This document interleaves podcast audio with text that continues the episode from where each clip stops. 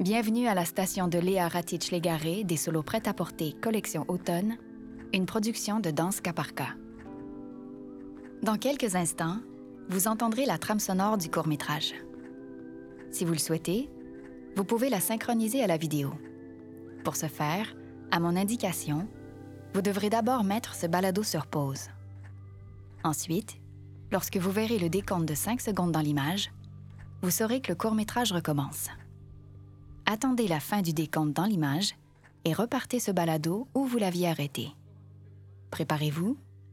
Vous pouvez appuyer sur pause dans 3, 2, 1, pause.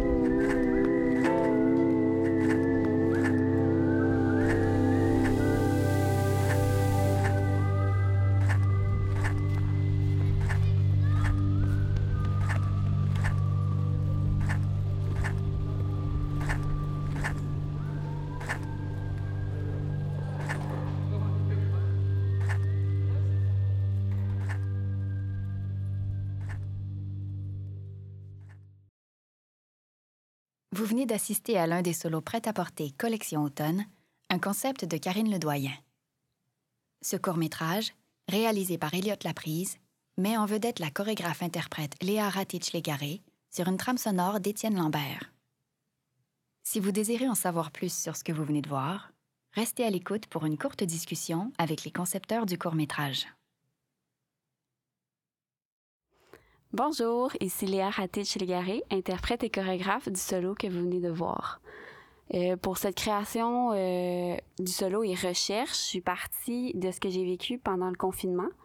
Euh, j'avais besoin de faire une mise à jour de ce que je voulais garder, puis de ce que je voulais enlever de ma, de ma vie. Fait que je l'ai interprété par les deux robes. Donc la bleue représente le poids, l'étouffement, le besoin de de se détacher de quelque chose et la rouge représente la liberté. Fait que c'est vraiment ça part de, du poids que j'ai envie de m'enlever et qui se dirige vers la liberté, le respire, le bonheur, euh, le besoin de m'émanciper, de me faire confiance. Euh, fait que c'est vraiment partie de toutes mes réflexions, de mes méditations que j'ai fait pendant le confinement.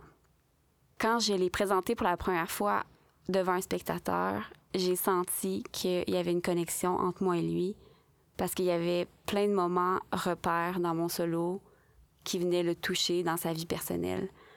Puis ça, c'était vraiment une belle surprise parce que c'était ça mon, mon but premier, c'était de faire un solo qui vient me chercher moi, mais qui vient autant chercher euh, le spectateur à qui je vais le présenter.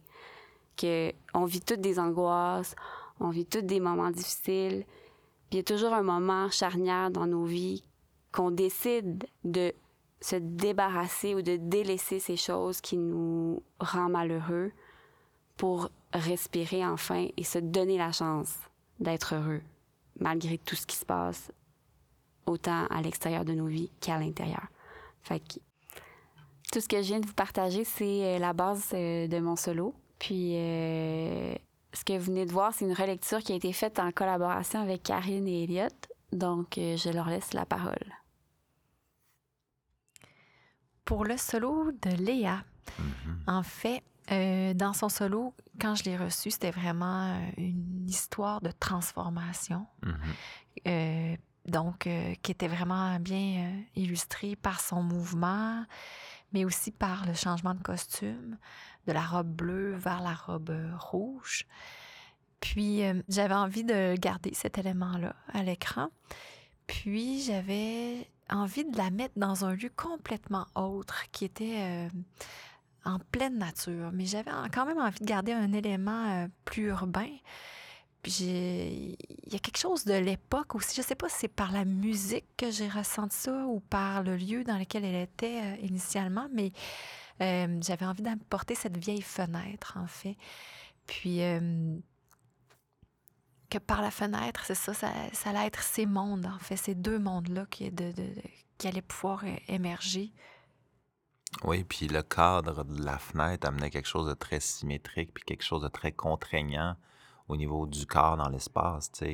Euh, euh, Léa n'était pas contrainte, elle, mais nous, on lui donnait des contraintes d'espace parce que le cadre nous, nous imposait ça, puis plus plus on se détachait du cadre, plus elle, gagnait en liberté dans l'espace, puis plus elle se libérait aussi. Fait que ça a été travaillé dans ce sens-là aussi, là, pour qu'à la fin, on la voit littéralement sortir physiquement de derrière la fenêtre pour que pour être complètement libre et dans des mouvements beaucoup plus amples et, et qu'elle qu'elle embrasse complètement cette euh, émancipation-là. Oui, tout à fait. Puis euh, aussi cette image-là de la fin où est-ce qu'elle arrive sur ce chemin d'eau. Mm-hmm. Puis, euh, qui nous ouvre à une toute nouvelle perspective qu'on n'avait pas vue du tout mmh. avant. C'est comme si euh, l'avenir allait être fait de, dans une toute autre zone, de, de complètement un autre univers, en fait, mmh. qui s'ouvrait à elle. Oui, puis le monde, puis le fait que le fait qu'on que le, le, mouvement de caméra s'en aille vers le haut, ça, ça impose ça aussi, ça, impose le, le, le, le, monde des possibles qui s'ouvre devant elle, mmh. autant avec le, le cours d'eau devant elle, mais avec le mouvement de caméra, il y a quelque chose de très, très éloquent dans cette, euh, émancipation finale. Là, Oui. C'est que ça va continuer de grandir. Puis ce que j'aimais aussi, c'est au niveau de son... Si on parle d'émancipation, c'est que ce, que ce qui m'a touché aussi dans son solo, c'est que, que j'avais envie qu'on garde, c'est que c'est par elle que les transformations arrivent et non pas par le lieu, le contexte ou l'époque, mais que c'est vraiment, c'est par son mouvement les choses se transforment. Ceci met fin à l'expérience balado de la station de Léa Ratich-Légaré des solos prêts à porter, collection automne. Pour poursuivre votre expérience, dirigez-vous vers une nouvelle station, sélectionnez le balado correspondant et laissez-vous emporter. Solo prêt à porter est produit par Danska Parka.